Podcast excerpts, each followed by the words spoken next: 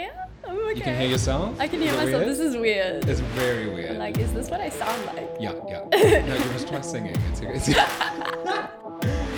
absolutely crazy. Um, okay, so I'm just gonna start with like.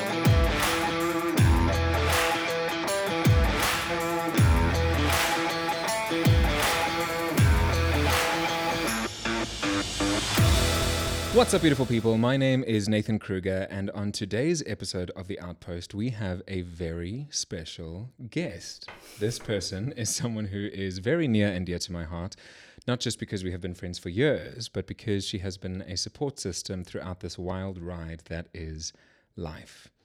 An incredible woman, a brilliant mind, and a true friend. So, with that said, stirring the pot, coming in hot, it's Caryn Leigh Oram, everybody. My friend, how are you doing? I'm good. I'm Mm. good. Yeah, fresh year, fresh start. It's gonna be good to have yeah a new 12 months ahead. Hopefully, a bit less chaotic Yeah. in yeah. general with the world. Somehow doubted. Oh, yeah, but very skeptical. We have to be somehow hopeful. I don't know. I mean, that is the way forward, apparently, is to just Mm. kind of be as optimistic as possible. Um, but it's tough. It's yeah. tough. So I think to give people an idea of like, I'm not going to say necessarily like our connection and Mm. like our history and stuff like that. This is really like so surreal because we've been threatening this for, So long. dude, Yeah, it's been hectic. yeah, it's been a while. Because I mean, we've both had quite a, I'm not going to say radical, um, although um, maybe you could. Red pilled, Yeah. basically. Very much so on a lot of levels where Yeah. like our entire Just worldview as Dude. completely, yeah. so what was like the catalyst for you like when was it a specific moment or was Mm. it a, a time that kind of so what was that for you So, what's interesting thinking about it now is none of this would have happened, and this isn't like a um, a jab at you know being in Cape Town and Stellenbosch, but um, what happened happened because I left Stellenbosch at the end of 2019. I moved into a different space because I came back to KZN, yeah um, and I basically met with different academic minds. We just got onto the subject one day, um, and it, it was kick, it kicked off with Jordan Peterson. Mm. Yeah, as it, of course yes. it did. Yeah, of course it did. Um, and purchased Twelve Rules for Life, Mm. and brilliant. yes, um, and just an aside to that, I'd actually recommend Africa Brooks podcast with Jordan Peterson Mm-hmm. because what she discusses with um, with Jordan in that podcast is what she knew about Peterson Mm-hmm. came from what she'd seen in like three minute YouTube videos Oh, yeah, of yeah, you know se- um, sections of his work and the worst. oh i think you've sent it to me before Yes, I sent you that Yeah, yeah, podcast. Yeah, Um, and so her story with Jordan Peterson is very similar to what um, my own um, experience was, in the sense Mm. that um, everything that I knew without reading a single sentence that he had written and not watching a single full length interview or watching a lecture or anything like that, I had made this judgment about Jordan Peterson and the entirety of his Mm. Yeah. work. Um, and which is hectic because it's like i know i've been through we kind of have to constantly like catch ourselves on that Mm. because we end up building perspectives on people or around people or about people that aren't a result of how they've chosen to represent themselves fully yeah. but how other people have taken certain snippets so, yeah, and that's- created a yeah an mm, image. like a profile yes, Yeah. exactly. Um, and so I'd seen this book and I was like, oh, okay, Jordan Peterson, and kind of like, oh, Jordan Hmm. Peterson. Um, and then I was like, well, actually, let me read this book. You know, like going in very cocky, like I'm gonna tear this book apart, kind of. Yeah, thing. yeah. I was like, okay, let me read this book. Um, and so I did, and I read it purely to pick it apart for. Um, I was looking for problems. Mm, Um, I didn't like the lobster thing. I was like, Yeah. that's stupid. Bias, That's yeah. stupid. like, sorry, Jordan Peterson, but that was Yeah. like that's stupid. yeah that's that's that's, a miso- stretch that's the patriarchy Yes, coming through. Like that's pure patriarchy. Um, yes and like basically looking for sections in his work that exactly conf- Mm. confirmation bias, like mm. you said. Mm. so anyway, it started with that, and I, I mean, I handed back the book, and I was like, my mind wasn't changed. I was like, I, mm-hmm. you know, Yeah. and we started talking the one day casually about Joe Rogan podcasts mm. because that was something we all knew about, and obviously Joe Rogan speaks to such a diverse range of people. yeah. So there's something for everyone, kind of thing. And because I had just finished my honors, um, and obviously in the humanities, we got to chatting about grievance studies, which wasn't really because I think in, in in the South African universities, um, it's not really framed in that way. But then again, I actually can't say whether or not it's framed as grievance studies, or if that's actually just a negative word that's come out as like a way to sort of lambaste it and be like, oh, it's mm. grievance studies, grievance Like studies. weaponize, yeah. Yeah, because it's it's all it's predominantly sociology types and um, mm-hmm. whatever. And what we got on the subject of was Jeremy asked if I had watched the Joe Rogan podcast with James Lindsay and Peter Boghossian, mm-hmm. and I had no idea who these people were. So to sum it up, what they did, oh, with with Helen Pluckrose as well, but she wasn't on the podcast. So it was the three of them.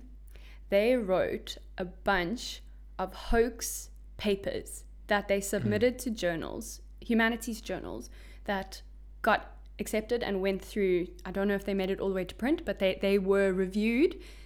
And accepted.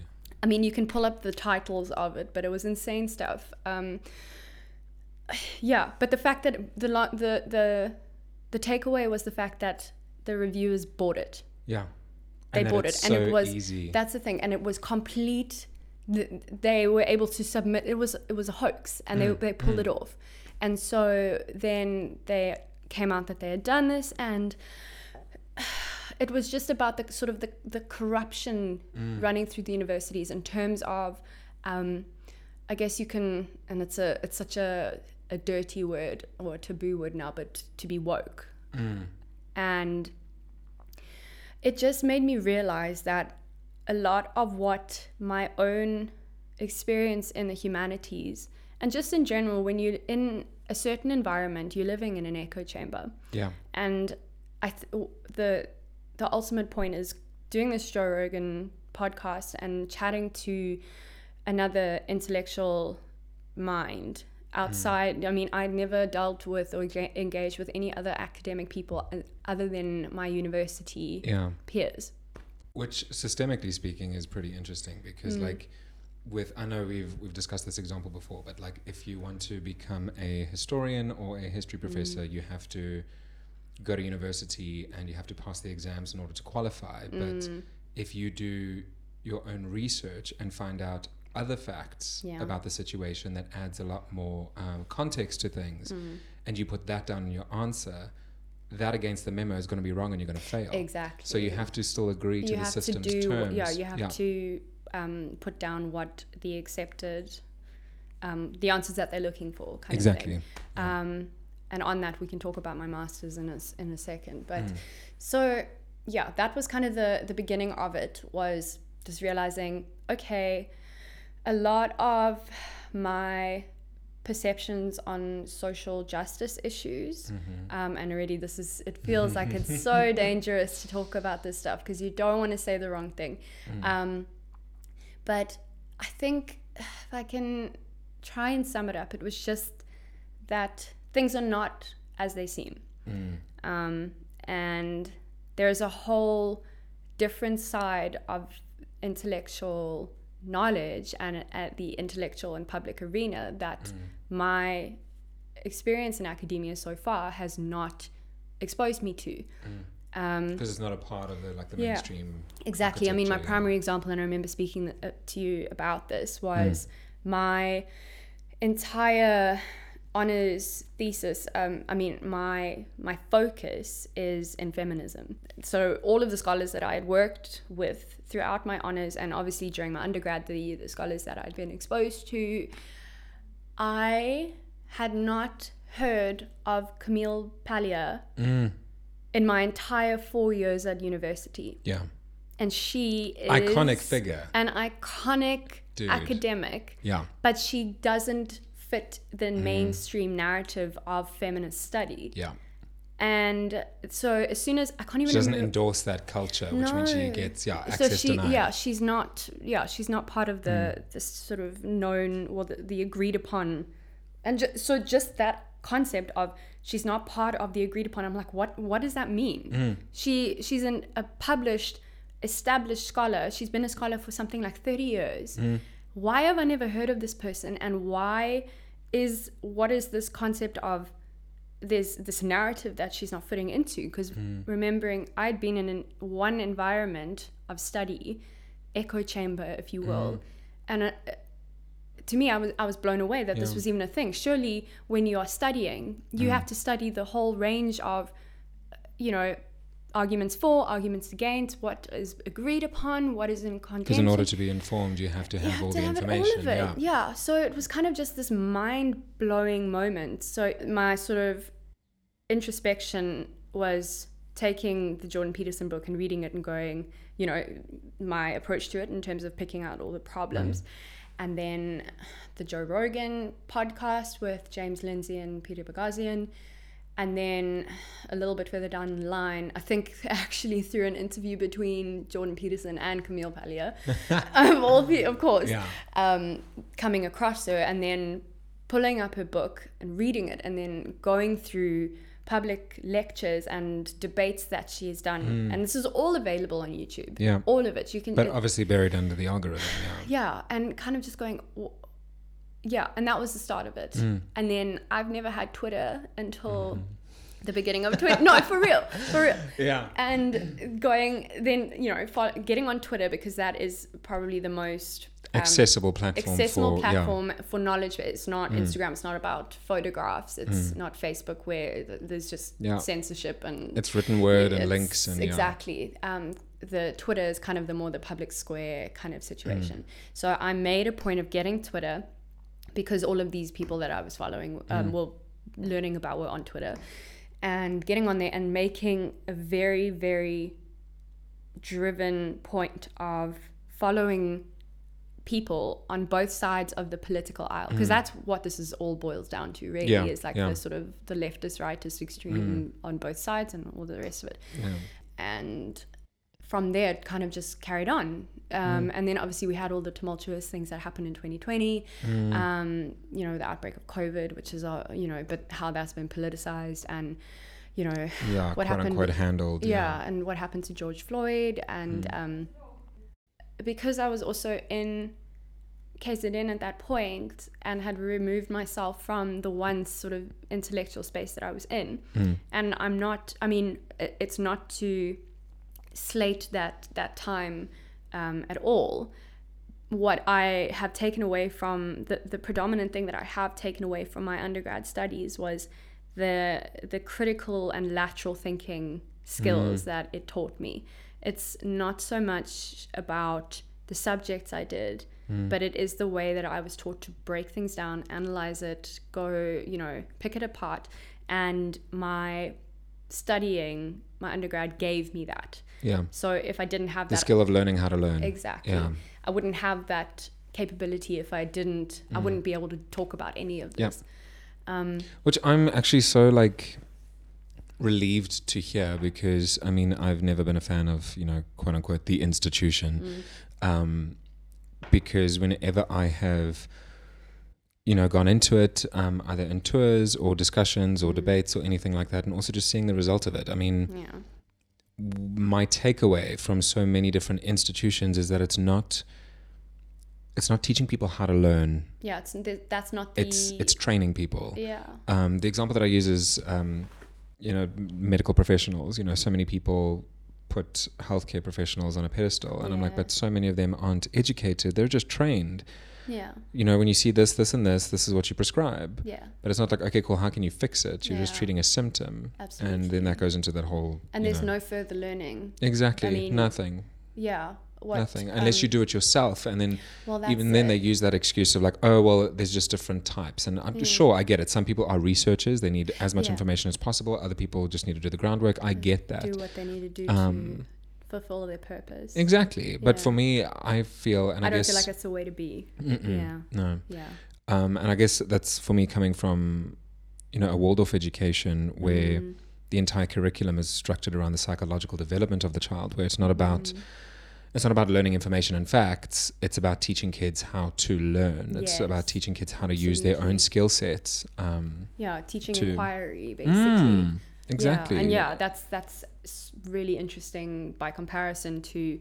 I mean, I don't know. What do you call mainstream school? Is there like a concept for it? You know, you've obviously got. prison. um, I'd say, ah, gosh, like I don't want to be like super Is it your CAPS controversial. curriculum? Like I don't know what it, what the South African word for it is. Like no, I don't know. like your you know your standard schooling. I Mm. mean, like I went to a standard school. I did Yeah. you know. Um, I don't know. For me personally, like the distinctions between like various um, definitions around it is, for me personally, irrelevant, which I get is quite Yeah. a, a radical statement. But when people it's all the same thing, it's just it. yeah, sure, great. But that doesn't the function is still the same. Helps. Yeah. Exactly. Yeah. So I, I look at it and I go, there's so many issues in Mm. education where it's Mm. not teaching kids how Mm. to think for themselves or how to create. Exactly. My whole um, hill I die on in terms of that is, and I'm, I don't know now because obviously I've been out of school since 2014, I think. Mm, mm. Um, my time there was at what sticks with me now, you know, with my masters as well, is what a wasted opportunity the LO lessons are. Dude. The LO, there's so much opportunity there yeah. so, So, immense. much opportunity Immense. to deal with the real world issues that Mm. are happening now Yep. and a space to start uh, you, almost a, a D- philosophical cultivating yeah discernment in students. Like that's what needs to happen. exactly Yeah. But that's like that is where the seed of critical thinking can be planted Mm. and also taking kids and because I mean, if you think about it, kids are very sheltered in that in Mm, that way, mm. and you obviously don't want to. very insulated from the real world. Well, exactly, Yeah. and you don't want to obviously uh, expose them to harm. You know, stuff that's gonna upset. The, you know, well, you know what I mean. You don't yeah, want to. yeah. Ex- you don't want to destabilize them. yeah, and you don't want to, you know, traumatize them. But just to think, you know, take something like, you know, max masculinity and toxic masculinity, which Mm. is where I'm working now, and teaching in terms of your masters. yeah. Yeah. in terms of my masters um and just going that is such a good space to start talking about those sorts of issues Mm. because it's about In a balanced way. oh exactly Because you you're don't- not yeah. you're not i mean you're not You don't want to terrify down- kids, but you also don't want to activate them. exactly because like that that's what i've seen is what's happening now is that schools and education the education system at large Mm. Isn't putting in any corrective measures in place. So they're saying oh no no no school it's not the school's responsibility to handle politics. We're just there to to educate. But the issue with that is that so much of society's framework is now political yeah. given social media, given TikTok, given Instagram, Mm. and all these things. So kids are being exposed to concepts that are so nuanced that they don't have the critical skills to, To process yet. yes And that schools should go in and be like, right, okay, cool. Let's let's have a look at something. This is a situation that happened. This was an arrest, or this was something like that. And Sure. how can we look at both sides and understand that, like, sure, there's two sides to every story. exactly but just te- yeah i mean for one thing t- take away a bit of the sheltering that they have Mm. because what happens a lot just in sort of anecdotal experience is that you know kids go from matric to first year in varsity and Mm. it's like what you Yeah. know like I, it's a it's a complete culture shock i mean Mm. that's like very It's a mind fuck. Like it's, exactly. it's hectic Yeah, because it's regardless just- of just like the information, like the changes that they're going through, yeah not necessarily physically and, And psychologically, but socially. Yeah. adulting in Integrating broad into- sense. 100%. Yeah. Integrating into society in a way that no longer has boundaries placed by parents. and shelter yeah, the sort of shelter provided So now like it's i'm limitless. gonna you know we don't that's nasty stuff we don't you don't need to Mm. know about that You need to know? go to, you know, yeah, be Yeah. in bed by nine. Yeah, you know, It's yeah, a school night, and all those boundaries are gone. So kids kind of like, run amok yeah the example, you know, the example that I always use of, of like a pendulum. If you hold it on the one side and let it go, it's got to swing all the way to the other side. energy. That's what happens in the first two years that Yeah. a kid is out in the real world. Is that they go to the extreme where all of a sudden it's no boundaries and they just do Mm. absolutely everything and it's it's Mm. all the drugs and the drinking and the Mm. alcohol and the sex and which is great. Like sure, flex your muscles, fluff your feathers, but at the same time, when It's not so much of their worldview, yeah, it's not balanced. one hundred percent, because they're going through all of that personally, Yeah. and now they're meant to sit at a desk in front of a lecturer and be exposed to like critical information. Yeah, and the humanities. yeah and process that in a way that is that is healthy it's Yeah. not happening Yeah. So that that was for me the the LO curriculum. I mean, like I say, I don't know if it's changed at all yet. Um, but yeah, um, just how much how beneficial that space could be. Um, just in terms which of i think is what the intention is Mm, but the the, the it, content application, is yeah. missing. yeah Um, yeah. So and i get and like just for anyone listening it is very complicated because you're trying to manage so many different um, capacities and backgrounds and accessibility And it is a very Um, delicate time in the sense that Mm. child development, I mean, you're still, even if you're a teenager, I mean, I Yeah. look at myself when I was 17, 18, I thought I knew it all. And obviously, you just oh don't. dude like And you listen think you know couldn't about the tell me nothing Yeah. like, I, yeah, exactly. So Yeah. it's a very critical time. Mm, And you've got to be mindful of what you're exposing them to. But yeah you've also got to prepare them for real life. Mm, mm. I mean, the classic cliched thing is literally that you don't get taught how to do your taxes. yeah You take that and apply it to general social issues, and we're just floundering when you leave Mm. Yeah. school because you have no idea how to deal with those things.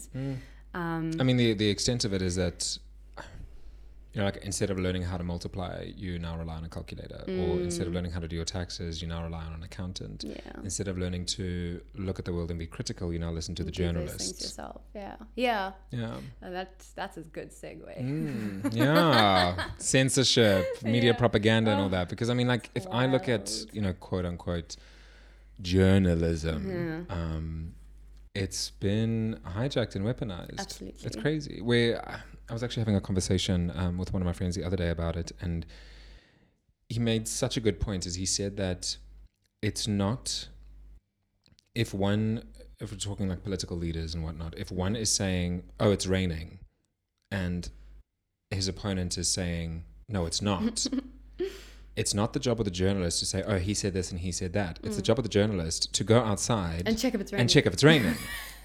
and so much of that is not happening not anymore. happening People are not going outside and checking if it's raining. No, no. because right. it's all it's all about headlines and it's all about how they can manipulate that information. It's amazing how yeah, I mean you you sort of step back and you just look at it and you go, it's actually just astounding Mm. to try and comprehend how much the you know the mainstream media like the grip they have Mm. and just the Mm. way that just anything that's contrary and any or even if you just Mm. ask a question you're a complete lunatic Yeah. you're a heretic and I mean, the just fact that- Concerns over a medical intervention, legitimate concerns Mm. Yeah. over a medical intervention, is being put in the same camp as flat earthers. Like that should that That's should tell people where it's at in terms of this this weaponization of fact that- culture. the fact that you i mean how have we gotten to the point where we're putting dr robert malone Mm. on a podcast Mm. the um what engineer creator Inventor of the in- mRNA platform. exactly Yeah, yeah.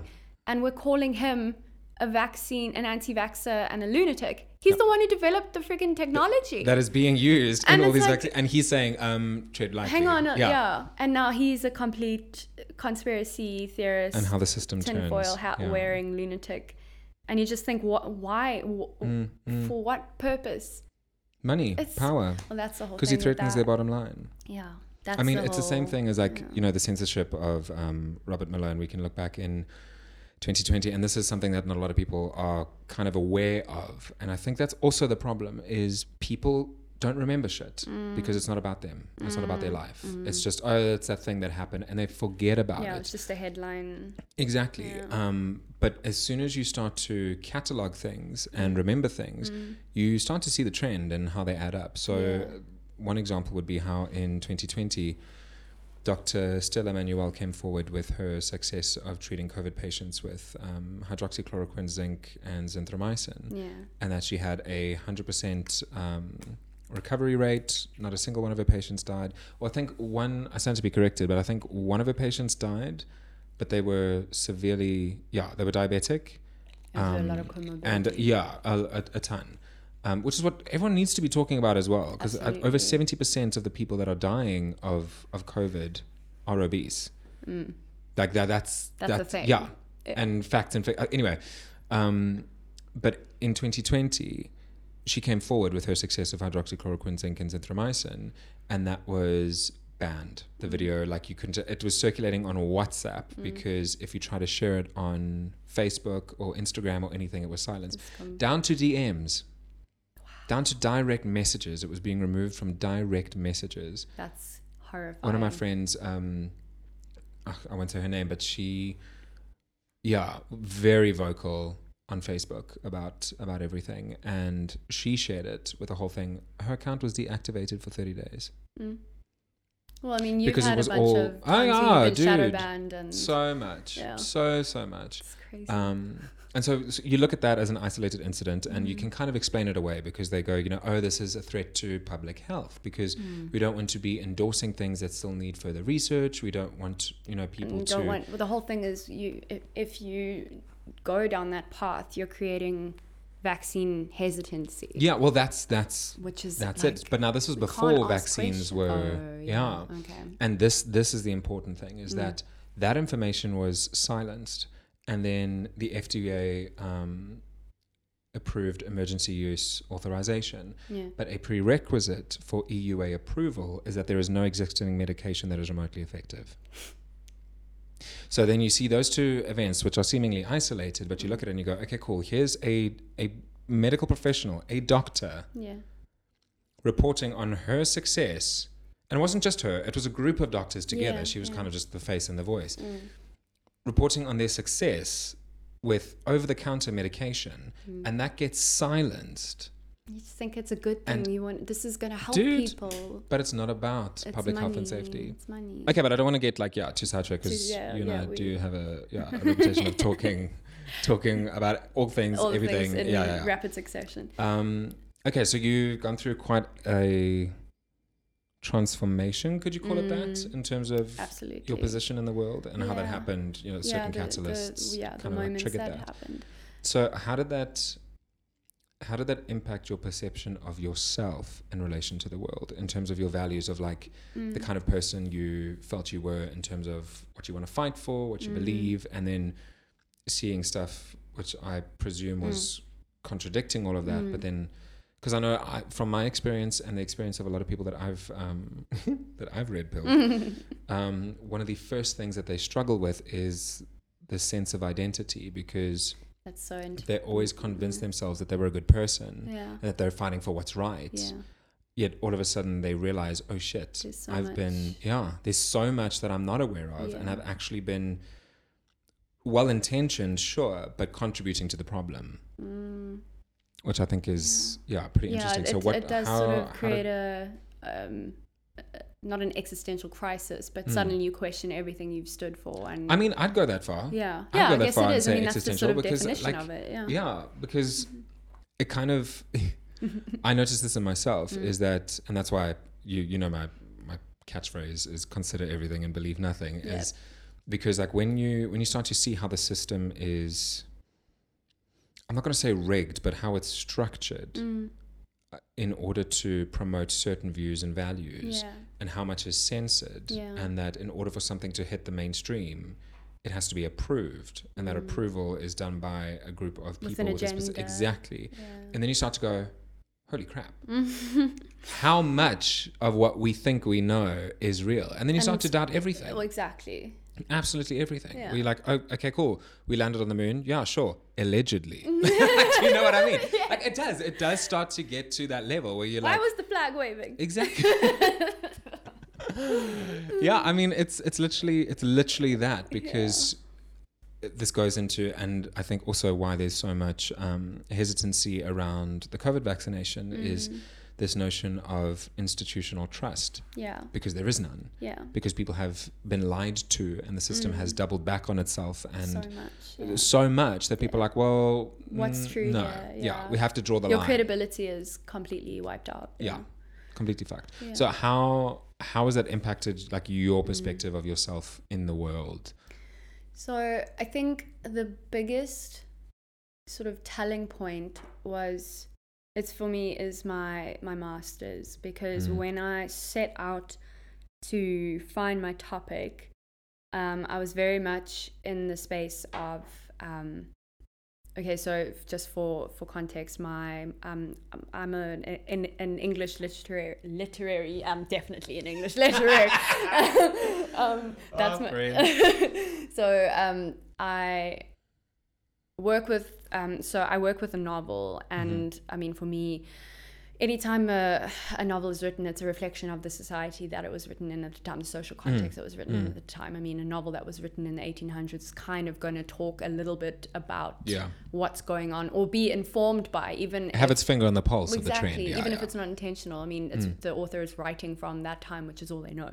Mm. Um, and so for me, I've got my my f- one foot is in sort of Victorian studies. So Mhm. um, yeah, the um, the 19th century because so much of uh, what we have sort of as handed down values today come from that time period because I Mhm. mean we went from sort of the 18th century where you know we sort of dueled with people and Mm. you know you you could sort of Yeah. fight someone to the death if they I'll set your throat for my offended honor. your yeah. honor. Yeah, you know, and then that, you got to, through to the 19th century, and that kind of like, Mm. yeah, that's not so. We Mm. don't do that. You Yeah. know? We, We don't do that a little bit anymore. more. Yeah, we're going to be a bit more civilized than that, and that was Mm. literally it. Was this whole sort of, especially with, um, well, I mean, men and women, but specifically with men going from sort of the, um, they they call it like the drinking and wenching Mm. um, sort of way of being manly to Yeah. sort of becoming in the 19th century a mark of sort of your manliness and your masculinity was your Mm. refinement A gentleman. Yes, the Yes, gentleman, yes, exactly. yeah. Um, and so, where am I going with this? Um, The balance between the two. the balance between the two. But um, so when I set out to to find my topic, I was looking to work something from the 19th century, but for a feminist, you know, Mm. something Consideration. some yeah. con- consideration of the treatment of women Mm. because of the masculine um, and the sort of dominant and patriarchal and I Yeah. mean there it's it's it is it's Hmm. patriarchy um, and then the beginning of, so this was the beginning of 2020 and then the whole sort of red pilling moment happened Um, Oh, okay, because that because that's what I wanted to actually Mm. ask is like, did you choose your the topic for your masters Mm. before or after your red pill moment, and no, how after yeah hectic? Yeah, yeah. So what had happened was I was originally looking for an angle into to sort of build on my um, my honors research, which was, and I stand by it today because it was looking at the economic and legal treatment of women in the 19th century, which was horrific. Yeah. yeah. Um, and so wanting to go from there. So still working within the 19th century social environment, but Mm. where do I go? From, yeah. yeah. where do I go from here? Um, and then looking into the sort of, you know, the the dominant, you know, the the head of the household, uh, you know, Mm. and the way that the woman was literally the angel of the house, and you yeah. know, kept it the separation of private and public sphere was sort Mm. of the you know the woman stayed in a little literally her padded cell essentially this Mm. lovely upholstered Mhm, you know padded mhm. cell and the man went out and did all of the breadwinning and then you know and that sort of carried on a lot through you can see that right up until like the 1950s even Mm. um, and so what had happened was i i don't even know exactly what the the switch was but suddenly thought okay we live in a space now where toxic masculinity is sort of one of the the, the hot topics of the day yeah.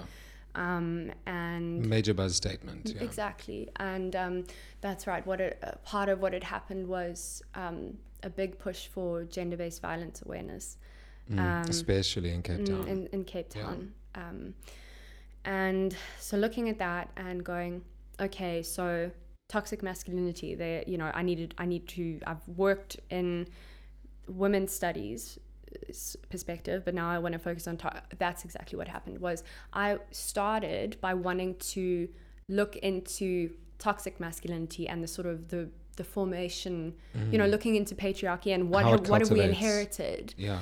which i still is completely, you know, there are aspects of it that are inherited. Oh, 100%. Yeah. And um, so what happened was the flip was like, okay, if everything today about being masculine is bad, Mm. how the hell are we supposed to raise boys? Mm.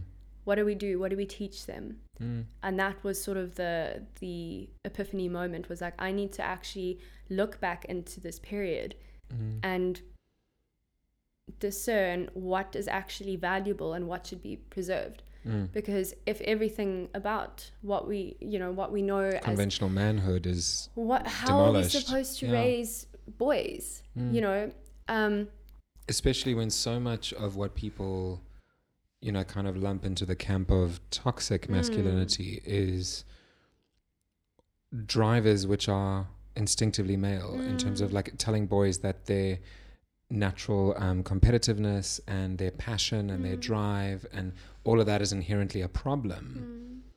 and that's so much of how they flex their muscles when they're younger But even just that, you know, that I've grappled with a lot of it just because of, you know, the the sorts of um, cultural dynamics and narratives that I've been exposed to, and thinking, well, is it, you know, because you can get into the psychology and stuff, which I know nothing about. I think you've mentioned to me before. Was it in Sweden where they introduced, you know, there was no sort of Barbie and GI Joe, and the Yeah. children still played with them in different, you know, the girls played house. oh yeah I so think you told me something about that. Yeah. Yeah. Um, because essentially, so it's the argument of nature versus nurture. versus. Notable. So essentially, it's the argument of nature versus nurture. So hardware versus software. So there are certain immutable characteristics that are part of our hardware of how we are when we're born, and then there's certain social inputs, Yeah. right? I.e., software. So Mm. the thought or the guess was that if we remove the social input, Mm. the software, the the nurture Mhm. aspect of it, Mm. in terms of treating boys like this and treating girls like this, Yeah. and you know, giving girls pink and boys blue, giving Mm. girls dolls and boys trucks, Mm. That if we remove those kind of social factors, that things will kind of equalize Yeah. and will will settle, Yeah. and the the division or the distinctions between the two would kind of neutralize. yeah. And it didn't because the opposite happened. Mm. All of the um, innate characteristics maximized. So boys became more aggressive, um, more territorial. Girls became more um, clicky. They were nesting and Mm. a, a whole lot of stuff because and this is what people fail to recognize is that although sure we can point fingers and criticize some of the um, social software input the into how we grow yeah the constructs yeah what is important is that what that does is provides the space for the hardware to flex itself Mm. within healthy boundaries Sure. Yeah. and that was that was disallowed in schools where they Mm. you know took this with- gender genderless approach Yeah. um, towards education and it maximized so Which is so interesting because then that's, I mean, I don't know if that's an isolated incident, but like I Mm. suppose what I'm interested in there is the the pure, un, you know, unbiased psychology that's Mm. happening there. If that's happening in a natural, if that's just happening without Mm. any input because you've removed the input, mm. then how? Because that's why. well friend that's why we're civilized that's that's what it's called because we've civilized ourselves you know we've, Yeah. over the centuries we've learned what to do what not to do Mm. it's like oh okay yeah sure your ego may be bruised but that doesn't mean you kill the guy Mhm. yeah like it's like we've we've changed and we've grown and that's that's happened through like yeah But I- civilizing Yeah, I think what I'm more d- directly referring to Mm-hmm. is the the fact that boys would play with the neutral toys hmm in you know t- taboo boyish ways whereas girls would play with them in girlish ways in terms of you know mothering playing house with Oh yeah, one hundred percent. They gave the girls trucks, um, trucks and cars, and there was a mommy truck and a daddy truck and a baby truck, and the baby truck was sleeping, and you know, like it, it was all that. And then yeah. you know, gave the boys dolls, and they were all superheroes, and they were fighting each other and burning down walls. Like, so there, there's things that it does. Which yeah, so yeah, there in that sense, you know, talking about specifically when left to their own devices, regardless Mm. of what you provide them with, the ways that they will play. Mm. Um, and so how if those sorts of things can be demonstrably Mm-hmm. inherent, then why is it that sort of speaking about that or thinking, okay, maybe that is something to consider is so so bad because Hmm. nowadays if you well, if you had to have this conversation with any well a lot of people you'd be genderphobic or what's Mm. what's the word um, uh, inherently misogynistic, misogynistic or yeah, or whatever um anti-feminist, anti-feminist yeah so and i know or but most likely transphobic. yeah yeah Because we're doing conventional yeah you're talking about conventional roles, yeah. that's it yeah, Yeah. that's what i'm sort of yeah looking for um and so with my um with my research hmm there's a lot of apprehension for myself and i mean there's part of me that's like yeah i'm gonna you know Mm. i want to shake things up a bit i want to piss some people I want off to put the cat in the bath. yeah, I and wanna- Yeah, yeah, yeah. and I know that to some extent that research is going to do that. I mean, advocating for things that boys, uh, you know, ways of teaching boys to be, Mm. advocating for some of that stuff. Like that's not, a, you know, that's not done. That's not the done Mm-mm. thing. Um, and so It's seen as very radical, even. I know. Well, that's what Yeah. I was quite blown away by this because I mean, it was kind of like a moment of imposter syndrome. But my supervisor literally put at the end, you know, just in my final edits before submitting my proposal, he had said to me, "Okay, I just want to add a sentence or two at the end of your um, sort of final concluse, you know, concluding remarks and whatever, saying um, the the research done."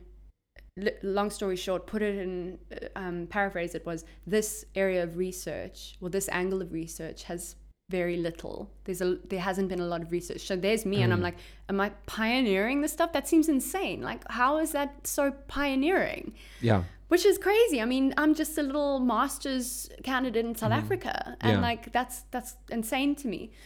Um, I mean, I'm fucking proud of you. thanks.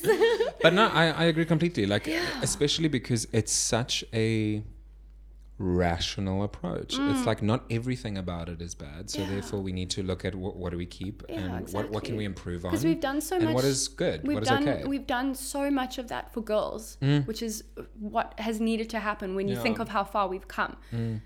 But what the cost of that Yeah. in a lot of ways. Um, and I can't rattle off stats because I suck at numbers, but um, just the the sort of rates of um, boys falling behind in school and um, Oh, anxiety, depression, the- suicide, exactly, homelessness. but just yeah, the the um, the lack of um, care. care or just yeah just basically that boy the, the sort of catchphrase for it is boys are doing worse there's a Mm. book by um, warren farrell called the boy crisis Mm. which is one of the um, the pieces of literature that's um, informing a lot of my research Oh, yeah. um, and th- i mean yeah Well, just, I mean, just going into that because, like, I'm sure many people from school will remember that, like, when boys are being loud and boisterous, they just get kicked to the back of the class, Mm, or they or get sent to out. de- yeah, or get sent to detention. Mm. But if a girl is kind of like acting out like that, then they'll go, okay, cool. Well, clearly something's happening at home, or she's she's a little bit like you know traumatized or something. So, like, how can because it's like oh that's just her? boys being Yeah, boisterous exactly, yeah. um, But it's like no, these are these are children lashing out because Yeah. something something is something not is right. amiss and you think about the lack of um, the amount of um, not just boys but children being Mm. raised by single mothers Mm. um, the lack of the father figure Mm. um, which, which has become more and goes more into prevalent yeah in so many different communities Mm. um, across the world Mm.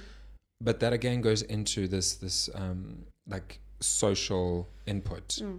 right providing boundaries to flex those muscles so because boys aren't getting as they as they grow they don't have a healthy reference of what it means no to be example male yeah and the only feedback that they get is that men are toxic and men Mm. are bad Mm.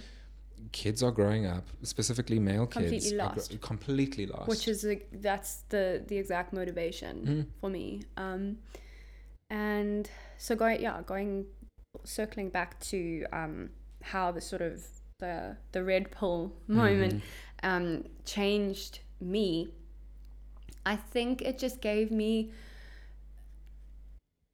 It's given me, it's it's pulled me from, and I, I've never thought of myself in in terms of politics like in any extreme sense, but obviously I Mhm. was very far left. Mm. Whereas now I feel like it's pulled me back to a completely centrist position Mm. where, and it's also made me feel not sympathetic, but kinder towards both sides of the oh, argument. 100%. Whereas before, 100%. anything that was remotely conservative or, Mm. you know, to use the very broad terms, was pure evil. Mm. Whereas now, you know, I, I'm much more. I mean, the the sort of because I actually reread Twelve Rules for Life. And Oh, Yeah, I reread it because after all of this happened, I was like, let me just. This is a self experiment. Let me just do like a little bit of an audit. Yeah, like I want yeah. Hmm. exactly. Um, and I went back and I was like, I can't believe how much of this I'm like, this is completely reasonable. Mm. You know, and that was kind of the moment for me. I was like, yeah, this this is someone that's very much not um, a, a alt Not radical. extreme left kind of Yeah. position, but. He, the things that he's talking about are valuable. I mean, Hmm? the the whole you know, it, it seems it always comes. I feel like it's always sort of ends up slanting towards the direction of this girl really must love Jordan Peterson, and it's not about that at all. He's just such a great example because he is so, Clear. especially in the mm. university space. I mean, I remember in undergrad, I didn't attend the debate, but there was a whole debate just about Jordan Peterson hmm. In in the university In Cape Town. in in Stellenbosch at the Stellenbosch. university. There was just a debate purely about Jordan Peterson. I'm Wild. guessing the content was like, is he a good or a bad guy, kind of thing. And I have no idea what went on, but um, yeah. So I, I like using Jordan Peterson as a as an example, just because he is so and like he he He's pisses people off. yeah. He you know he ruffles Yeah. he ruffles feathers, or just mentioning his name ruffles feathers. Mm-hmm. Um, so yeah, he's always a good example. But um, yeah, for me, it there was a lot more com- compassion is the word I'm looking for. Compassion for both sides of Mm. Yeah. the aisle, um, but also a little bit of now. If I, I look at things and I look at sort of the the extremes, but now I'm talking more specifically about the extreme left and going, how did at a certain point those extremes I was prepared to be like, yeah, cool, you know, like I think one of the things that um, I I somehow convinced myself that burning down buildings in the name of justice was acceptable. Because people are angry and they're in pain and that's okay. That that's how they justifiable, can that if they that's how Was they have the time to of like the Rhodes must fall situation? it wasn't so much Rhodes it was more so it was actually around more of the george floyd so the, the i'm like i'm someone's going to come for my neck now while i'm saying this um everything that's come out since then all of the or oh, just the full video. the that he was full video, just that- breathe that while he was still first- standing up and sitting in the car. The, those kind of those things. yeah. first that first video that went completely viral and seeing that and being so so horrified and so the emotional response was all i had um and then You couldn't attach it I to couldn't anything attach. tangible. I couldn't yeah. make sense of it. Um, and just you know, obviously knowing through through varsity and through um, my studying, you know, we we did um, we did queer studies, we did um, gender studies, we did um, yeah.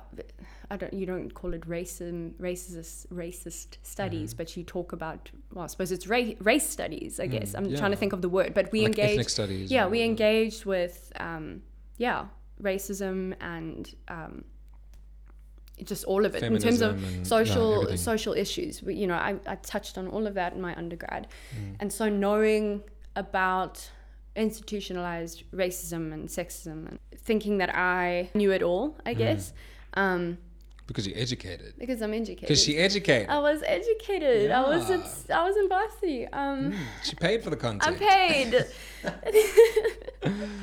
but um, I remember sitting down at the table, you know, speaking to my parents about it and being like, and they obviously they were like, how you know, taking a more conservative, I guess, approach and being like, how how can burning down small businesses and destroying small businesses be in any way justifiable by what's happening? And I'm like, but people have been affected so much for so long by you know institutionalized racism and I mean, they're angry. That was Mm. how I had made it make sense in my head. Was they're angry, and this is now the only. It's they've been pushed to this point. Mm. Um, and That the people acting out like this, it's not even their fault. It's just it's a a product. consequence of- It's a yeah. product of what's happened, and so that's that's very much.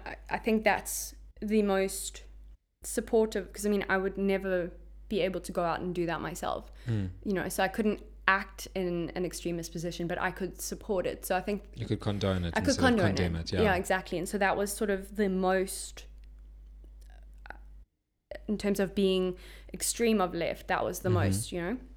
Um, and now I look back and I'm like, you know, now I can take it in a much more and be like, no, obviously you can, you need, you know, peaceful be protest and peaceful you're- protest, but you can't burn down. I don't care what your cause is. Mm. It can be the most justifiable cause in the world, but how can you do that?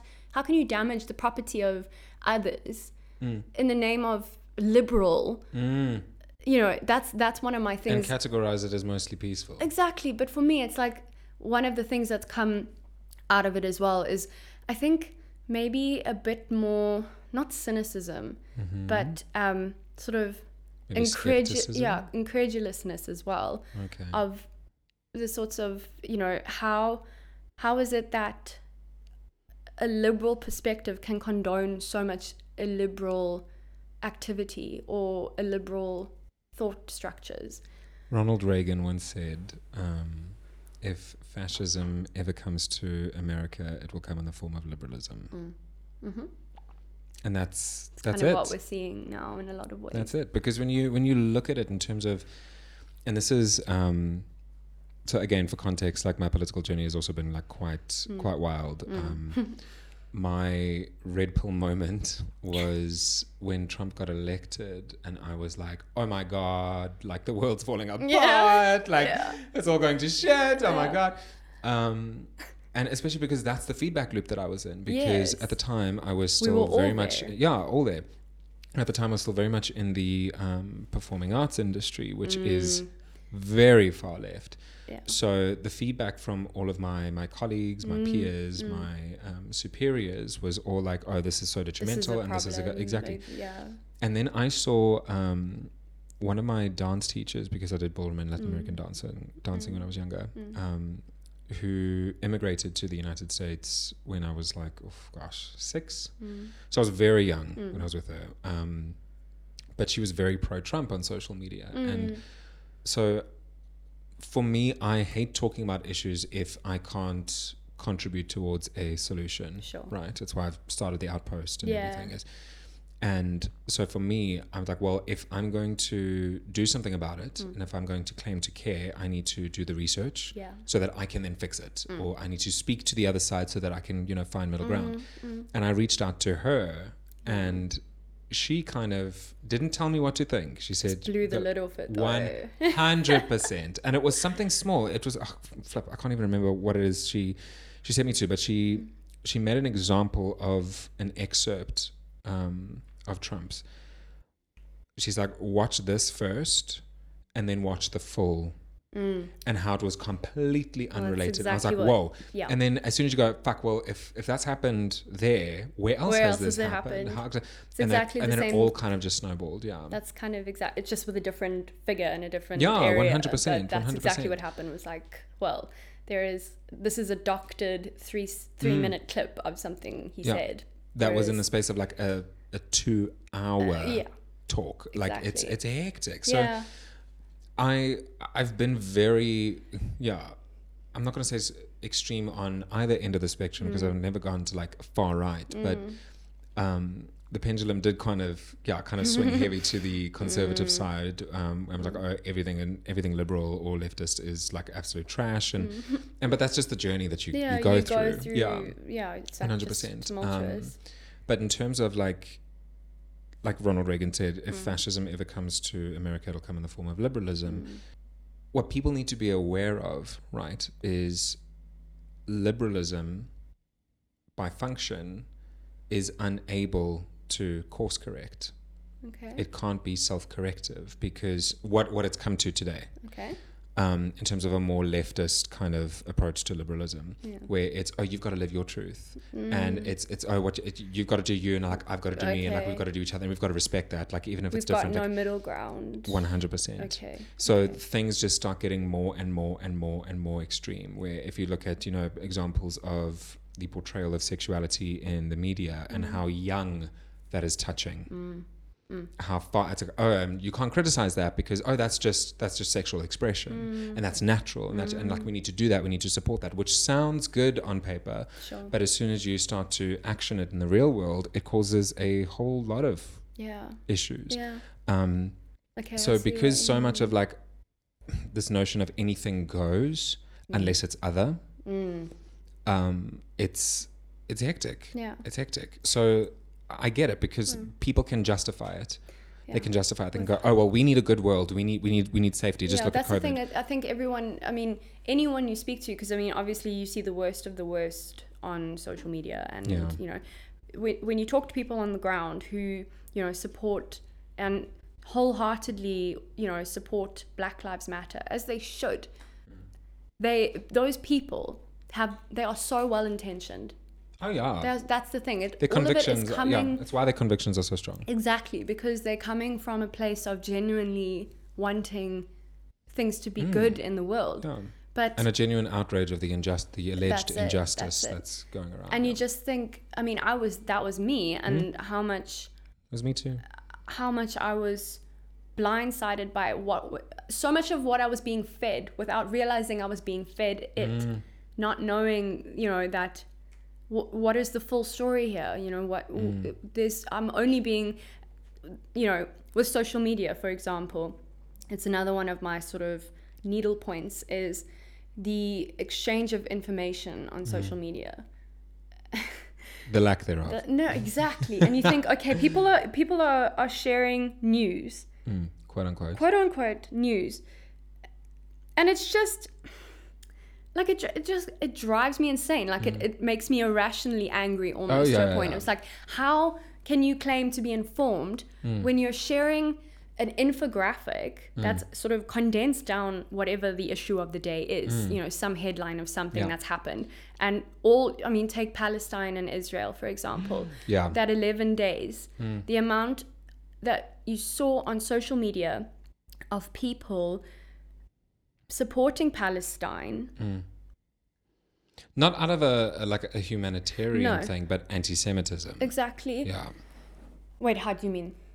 like in terms of not being like, oh, this is an issue because of this specific death or anything, but like, oh, this is a Jewish problem and the Jews against Palestine. Right, okay. So not like a retaliation Sure, thing, but sure. just like, a, oh, this is a problem because Israel. Oh, Yeah. this is a problem because Jews. Yeah. This is a problem because yeah. Yeah. Yeah. So, so just where I'm going with it is to say that, and I've, I've done it. It's one of, this is, I do this to myself all the time and it's, I never get anywhere because I just keep reading books and I'm, there's so many books on the go. Dude. It's just because I started reading because I, I when all of this happened, I mean, I've known not, I, you know, obviously this is hundreds of years that the hmm. Israel and Palestine. You can't condense it into a, a- Exactly. a, four slide, a You can't. carousel on Instagram. And Oh. Yeah, so then I went out because I mean, my um, a family member just I he's the sort of one of my intellectual go tos as well. I said, please, if you've got any, what can you suggest? What can you suggest for me to learn about this? And he, um, it's a book called Jerusalem, and I can't remember the author's name. But anyway, so for me, my immediate response when this all broke out was first to do the research of what I could pull up on, you know, news sites from all over the place mm. to get the, the the full picture of what was happening immediately in the 11 days, Yeah. but then also to get perspective of the whole history so I could understand what was happening. Mm. So I started reading this book. And I'm not, you know, tooting my own horn, but I mean, people don't do that. They don't. They don't do They that. don't. And friend, I mean, like we've we've had this conversation before, where it's like they shouldn't need to, Mm. because not everyone has that capacity. Because you know, when you work a, a nine to five or an eight to then- eight, like you don't have the bandwidth to but do then that. don't you don't have the grounds i would say 100%. you don't have the grounds then to make a political statement Yeah. if you're not prepared to argue about it or to have questions raised about you it you forfeit that right to exactly enter the public square that's and claim exactly to be informed. my- yeah, that is I agree. 100% it like Yeah. by all means you know don't don't engage with the full pic you, you don't have to you don't have to but then don't Mm. Yeah, you're not obligated. no Yeah. but then don't don't get on your soapbox on social media and, Mm. And share pretend to know what you're well exactly about. or just share something because you you've heard about it on the news and Mm. your general if you can't if you can't have a conversation about it then Mm. what the hell are you doing yeah, literally. so that's my thing is like if you're not prepared and so that's how it all goes with the social media. It's like in terms of sharing news and commentary on social issues it's so superficial. And so for me it's like that's my whole thing. And it, it's across the board where you take you know your jordan petersons and you go okay Mm. you've got this perspective of him where does it come from? Oh i saw a couple videos on youtube. Okay. Have you listened to any of his lectures? Mm. have you read any of his books? Yeah. no Have you watched him engage Okay, so outside of a three minute like hyper Exactly. So come back to me when you've done that, and then we can talk about his. Um, people don't want to, friend. Well, They don't want but to. But that's my whole thing. It's like, how can you claim to be? And I hate this word, but woke. Hmm. When I think in a lot of ways, also part of what the evolution of my worldview was seeing a lot of the hypocr- the hypocrisy Hmm. as well. And again, not these are good people. These Hmm. are well intentioned people, but But that's also the problem. Which I know sounds crazy. Yeah. But that is the problem because it's not so much of how popular culture calls people, right? In terms of so Mm. well, it's, it's the herd. It's tribalism. You want to be part of the ho- of the fold. 100%. So it's not about it's not about being accurate. Mm. It's not about being right. It's about people believing that you're a good person. Because and this is the thing, it's like people are well intentioned Mm. Yeah. because they're good people and they want they want the best. So who wouldn't stand up and say, "Oh, we need to end, you know, uh, systemic racism Mm. or discrimination against the LGBTQ community or or women or like anything Any like that." like pick it. Yeah, pick hundred percent. So social issue. people people just see the argument at face value and they go, okay, cool. There's essentially two sides. The one is fighting against discrimination. Yeah, one's good, one's bad. Yeah. Yeah. And the other one is seemingly fighting to discriminate. Sure. And it's like, no, that's not the That's- situation. and that's though. enough. That's yeah, that's enough. enough. That's all people need. And then I'm like, yeah, so that's that's my thing right now is well, it has been since this whole journey, for want of a better word, is Hmm. the amount of people that are superficial in their political awareness Hmm. and not not maliciously, but but the the Not fact that if you yeah. can't if you can't sit down and have a conversation about it, then what are you what are you doing? Yeah. What are you saying? What's Don't your claim to care if you're not going to engage with the problem head on. and half of what drives that at the moment as well is if you ask that, you're part of the problem, Mm. Yeah. which is the huge. But then also, you can't ask questions because then you're part of the problem, but also silence is violence. And you and you're not yeah, and if you're quiet, Yeah. you you're not helping. And if you try to contribute, you're you're not allowed. yeah, Because that's a problem. which is I say, like I, I, I mean, we've spoken about this at length, but just Ad feeling nauseum. Ad even. nauseam. Yeah, yeah. just feeling so desperate about it because how yeah How do we fix it? exactly and just Well, I mean, my yeah, my stance on that is this: is leading by example. talking yeah, Yeah, it's just having the conversations in ways that aren't aggressive Inflammatory. yeah because I think these topics have become so culturally inflamed. polarized Yeah, Hmm. that they're hypersensitive. So if you just touch on them, Yeah. it screams. yeah And Yeah. I mean, like that's why I say uh, in um, the introduction for, Mm. for the outpost, I talk about how the political divide Mm. has become so wide absolutely it's more that divided anyone than ever more more than ever Mm. that anyone standing in a centered position in the middle because the middle is so far away they're viewed as the enemy and get shot Sure. from both sides Yeah, yeah. from both sides Yeah, because you're not you're not close enough to my to side. 100% where a, a truly centered position if we just look from a leftist perspective um, I'm, I'm not going to say Mm. liberal i'm going to say leftist because it's it's further than than, than liberal liberal. a centered position in relation to how far left Mm. leftism is is viewed as radical right and like that should be a problem. That's yeah. The it's I read something somewhere. I mean, don't don't take my word for it, but in terms of just how this is the most stretched Hmm. the political divide has been yeah, in yeah maybe and at least ever. with what we have reference to. well exactly Yeah, what we're aware of, because yeah. I'm sure like there's been yeah multiple times throughout history history Mm, well, where exactly. yeah. we don't know the what the what it was like on the ground in previous times where there was political turmoil. I mean, entire civilizations have been wiped out. Like it's, Well, it's hectic. exactly. So like, Yeah, yeah, yeah. I'm sure. I'm sure it's happened before, but in terms of like our, our ability to reference, yeah, yeah, our history as Mm. a, as people. Um, And also just to touch on history, I don't think people realize how vast and complex human history is. Nobody just in terms of history. documented, no, nobody does. nobody reads As far as people are, concerned, history is from the Middle Ages to present. yeah, Yeah. Nothing else before that exists. The, the the concept of like ancient Rome Mm. Is oh that's ancient and that's mm. like this That's small blip No, on the yeah and it's like no no no no you need to you need that's to like look kind of the seed. one hundred percent one hundred percent at least like our values oh, today are like we're, we're, you know yeah, we got to go and get that in encyclopedia right the way The from the, archive, ancients yeah. up to Freud and beyond. no literally Yeah, but Literally. yeah, I, I- don't know where it was again. I was like plowing through some articles and literally the the author had called it anyone that's in is it's now the alt middle. Which I love. I thought that Oh was brilliant God. because it's like to be centrist now is radical. yeah almost. dude Like if you're not with us, you're against us. Yep.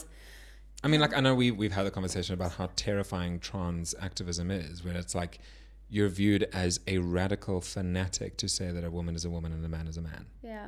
You're viewed as Yeah. a threat. Yeah. Like a dangerous. Yeah, Yeah.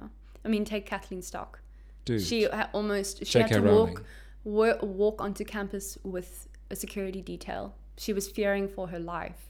What's that story? So Kathleen Stock, um, she not not anymore. She resigned, um, but a philosophy professor at Sussex University, who is gender critical.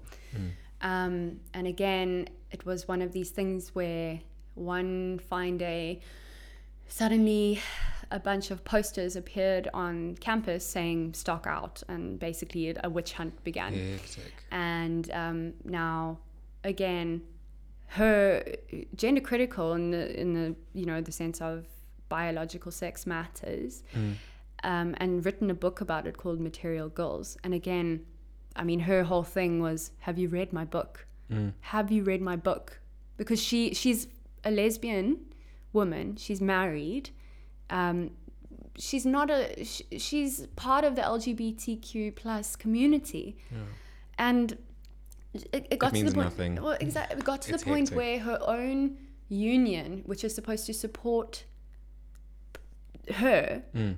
turned against her her own Yeah. union um, and it was i mean this is the whole thing with the universities at the moment anyway is there's no they don't back they back down anytime the the sort of the mob of you know whatever the issue is there's no backing down i mean you take you know um the case of there was a case of a, a young girl with a, a varsity scholarship i don't know which university but um there a, a clip came up of her i think three four years ago saying something that was racist and because of that Objectively so, or inflamed I to can't be? remember, Okay. but something that was it wasn't okay, Mm.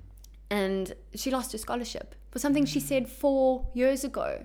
And, You know, so in terms of the, the but what I'm go- getting at is the pressure put on the university and the university, Mm, the to- university not just going. No, this was four years ago. We'll give her the benefit of the doubt. We'll let her make a public statement, but we're not going to take away her scholarship. Mm. I And that doesn't happen. It doesn't happen, and that's the problem. Yeah. Because I think for so long, uh, quote unquote, the mob Mm. has gone on unchecked, Mm-hmm. where they can, you know, make incendiary claims and remarks. And yeah, how how ramped up has it Yeah, one hundred percent. Because I mean, like, it's just that's very it's very childish behavior. It's Mm. a child throwing a tantrum of like, oh, I don't get what I want in terms of. Oh, this is not the world that I want to live in, and these are people that I don't want to engage with. So therefore, Mm. I don't want them here. Yeah. And they Mm. land on the floor, punching the ground, screaming, crying, and the parent just goes, "Okay, baby, fine, fine, fine. We'll move, we'll move." Mm. But like, n- no, That's that's not- that's how it's going i mean this is the thing the these universities and it ties in with my sort of coming to you know with the James Lindsay and Peter Boghossian podcast Mm, in terms of the the corruption of the institution um, and not just in the facts that you can get away with submitting hoax papers but also just the fact that the university is no longer about critical thinking and the pursuit of knowledge and debate. Debate is dead as far as I'm Oh, concerned. it's, it's finished. there's yeah. no such thing anymore. You can't debate with anybody. Can't have it. yeah, and so yeah, with Kathleen Stock, um, essentially, she was hounded out of her job. She resigned because she's just like, I'm not, I'm not gonna You can't fight it. fuck this. You can't I'm fight not that. doing this. Um, It's very rare that a person manages to, and it's kind of hectic. Like they have to be completely absorbed in the eye of the storm. Mm. They have to go into the belly of the beast, where they get such a high profile Yeah. Mm. from the conflict that so many people are forced to listen to them represent themselves, and then that's when the tide turns for them, and then they get supporters Mm. Well, like is- Jordan Peterson. yeah, Jordan Peterson, and that's actually what's happened to Kathleen Stock. Oh, amazing. Because I mean, one of the Let's look things she said, she, yeah, she's yeah, she went on to another um, podcast show that I really enjoy is Trigonometry, which I love the name. Um, yes. And they had Kathleen Stock on, and I think it was on her. I mean, she's been on a bunch of things now. People have been inviting her to hear her side of the story and think like this is nuts. What happened Mm. Yeah. to you? And she said, in some ways, it's okay. Um, I'm getting more. Uh, my platform is larger than it's ever been. yeah, she's able to reach more people now. Yeah, that's amazing. Mm. So it's like, well, that backfired a little bit on the you Mm. know the the mob, but yeah, and so Friend, interesting question. Mm. Well, I mean, I think it is. Where, where do you think it's all going? that's a. Are you prepared to be that bold? I just, I mean, honestly, I sort of, I flip between utter despair and like And not joking. cannot believe Not I woke up this morning. yeah, not joking. Yeah, like absolute despair and like this is hopeless. We're just we're like Yeah. Mm. this is it. You know, civilizations rise and they fall, and this is us. We're This on, is us. We're tapping we're out. the- we're We've got 45 minutes left. We're Yeah. done. We're done. You know, five I mean, minutes just for midnight. context for, for people listening, Caryn and I talk literally every single day. yeah, Like to the point where the, the conversation is so continuous that we don't even say hi and bye. yeah. It just keeps going. Yeah, it's just it's just we pick up Yeah. the next day. Yeah, Like, and it's pure we- panic and yeah, it's almost every day day we're just screaming at each other. Yeah, Yeah. yeah, exactly. that's that's it.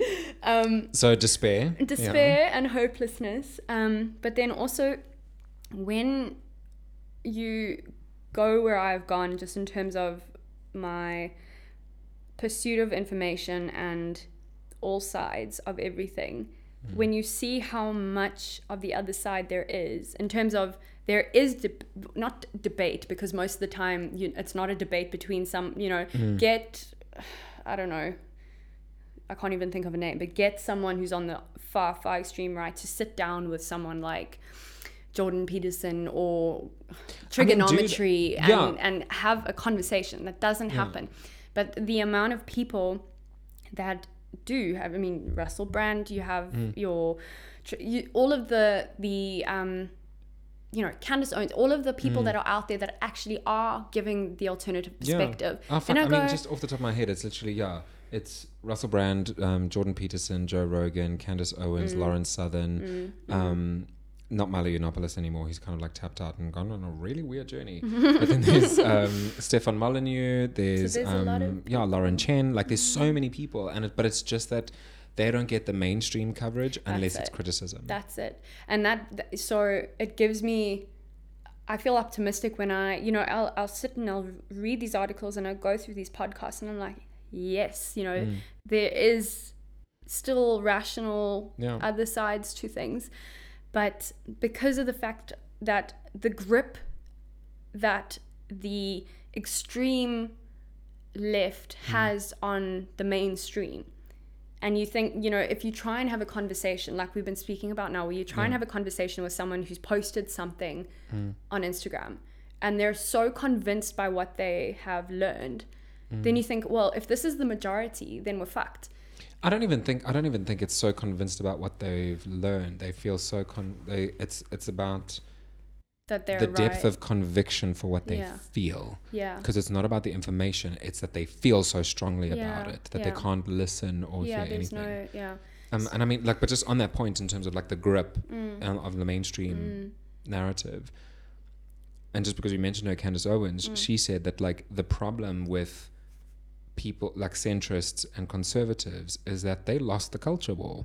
that's it culture war that's yeah you Yeah, haven't even used that word yet but Yeah, yeah, that's because it. I mean, they they like people who are, and I'm obviously making a generalization here, but people who are politically conservative Mm.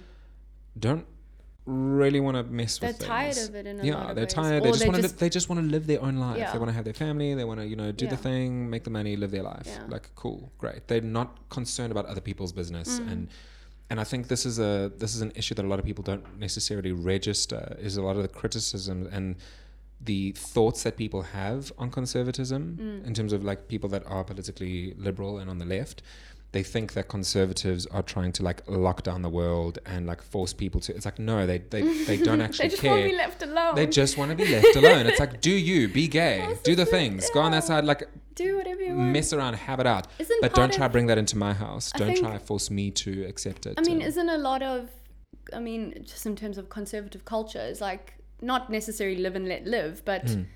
Just carry, like, leave me alone in the sense that you get on with your business, Yeah. I'll get on with mine until you come out of your lane and encroach on mine. yeah There's that's no literally issue. it There's that's no literally issue. it Yeah, And this is why my observation, and I think this will be like a, a great point to end it on because we have been we speaking talk for for a while. hours. Yeah, Yeah. is that although you didn't answer the full question about my in terms of where do you think we're going? uh, to, so I feel, and I mean it's it's obviously a, a, a story for another day, but Hmm. with our sort of moving into Omicron, Mm. a lot of things are still like in terms of just uh, we're gonna see I think quite soon Mm. in terms of things maybe starting to plateau Yeah, and on every level. on on every level that's what i'm hoping because i think the last two years in particular have been the most vicious Mm. across the board Yeah. and so what i you see I, I i can't it's hard to make a Mm. prediction because things are still so volatile Mm. but i think the general when you talk to people on the ground everyone's very reasonable Very. You know it's Mm. it's when you get off social media that's the thing social media is a war zone that's where the shit is. Because there's no accountability. there's no accountability and also the, the, you see the worst of the worst and you Mm. see the most i mean what gets the most likes the most uh, aggra- Inflammatory, yeah. thing you know um, but when you get off off the platforms and you talk to people on the ground everyone is pretty freaking reasonable Mm. so i think well i mean for one and thing it's the majority. The And this majority. goes this goes Exactly. into. Um, I mean, I'm surprised that we actually did not bring him up at all. Uh, maybe in another episode, but Trump. That's what he. That's what he said. Is he said it's the silent majority. yeah It's the there's That's so many people yeah. out there in the real world that just want to just want to live their life. Cool, cool, cool. Yeah, Literally, exactly. chilled. So I think it might get to a point where, you know, the you can't stir up anymore. Mm. You know, the wind will go out the sails, Mm. maybe, but it's Or you'll shred the sails. or you'll shred the sails. I mean, this is the thing. It's I, I, I have optimism purely because of my own journey, and the more Mm. people that go on that journey, the better it is for our future. But at the same time, I feel very very worried for the the infiltration of social justice skewed narratives into our young children in school. and activating them and weaponizing them. Yeah, So that's gonna the time will tell on the new generation that comes through what's gonna happen there. yeah. So it's very, very up in the air. I completely agree because I'm I'm also I'm I'm very I'm optimistic. Mm. I'm hopeful, Mm. but my concern Yeah. is that we may not have a big enough budget, Mm. It's a, yeah. as a big enough social budget, Budget, of yeah. like, can we afford the consequences of this before enough people learn the lesson Yeah. and we pull ourselves out of it? Mm. because like for me i and we- we've spoken about this um and this was going to be my last point earlier in Mm. terms of where it's headed Yeah. if we look at leftism Mm. i think its ultimate conclusion is conservatism Really. its destiny is conservatism. Because think about it. What do they argue for? That everyone is, oh, I'm, I'm an individual. You need to treat me how, how I want to be treated. And it's my pronoun, it's my this. I'm an individual. That because of that intersectionality, Mm. what that is recognizing is that it's, it's dividing groups into Mm. smaller groups Mm. and smaller groups and smaller groups until the ultimate conclusion is that we're all a minority of one. Mm. Because it's going from immutable markers of race and gender Mm. to more subjective markers Mm. of how people present themselves in the real world. Mhm. And so, w- in order to respect that, you need to respect that the The individual, comes before the group. Yeah. Yeah. So, I think that the ultimate destiny for leftism That's is that, but it's whether or not The tribe, the tribalism will swallow itself whole before they get there. 100% Yeah. Is whether is whether society will collapse before that happens. In absolute frenzy. It's an absolute Yeah. frenzy. A mob. Yeah. Mm, mm. The the equivalent of pitchforks and yeah, flaming torches. Just on It's crazy, on the and- public on the social media platforms. And again, it's what like frustrates me because of what you've like just said is like when you speak to people on the ground, Mm. like rational Yeah. People. Uh, so many people, Yeah. when you speak to them one on one, completely condemn cancel culture. Yeah. Exactly. And and this is what blows my mind is that so many people one on one are against something like cancel culture, Mm. but then put everyone in a room and they allow cancel culture to, to, action happen. itself. Yeah. Bystander Yeah. complex. And it's just like I can't I I can't relate. I yeah, I'm a person I don't shut up, you know me. But like Yeah. I, I can't empathize with that at all. no.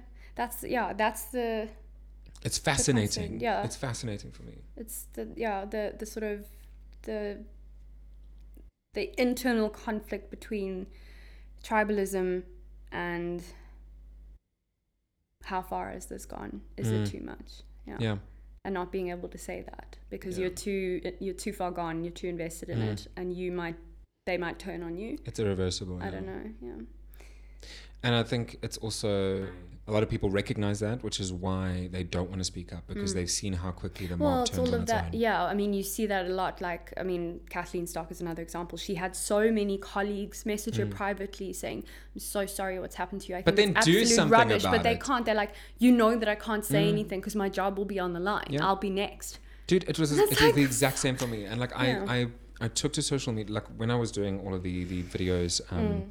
About the principles behind Trump, not Yeah. endorsing Trump. And that's what a lot of people are too They- triggered to understand yeah. is that it had nothing to do with Trump. It was all about principle. principle Yeah, using Trump as a vehicle to kind of like expose that. Mm. Um, but so many people, so many people would reach out to me privately and be be like, and be like I completely agree, or Yeah. I've never thought about this, and oh my god, and then they get red pilled. Um, or you've completely changed my mind. Oh Mm. my god! Or like I, I, I do disagree on certain points, but like I have so much respect for you. But every single one of them said that they, won't cannot be able to do publicly endorse me. They cannot, they cannot be seen yeah condoning what I'm covering. yeah yeah well And- they have to be seen condoning it yeah Yeah, yeah, Yeah. condemning it. Yeah, condemning yeah Um, that's exactly it yeah, it's it's it's cancel culture i mean we didn't really use the the, the term but Mm. It's underpins pretty much everything we've been speaking about No, literally.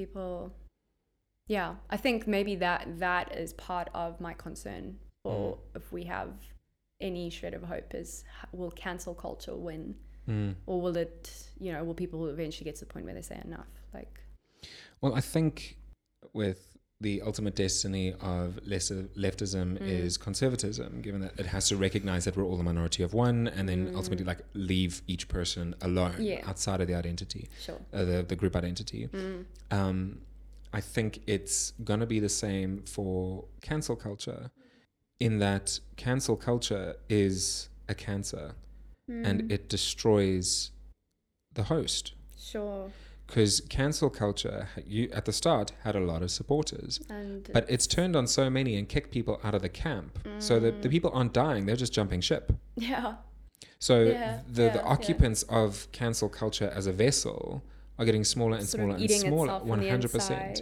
And then everyone else is now sitting on dry land. Yeah. yeah. everyone else is on dry land, and they're like, okay, cool, we're in the real world. I'm out.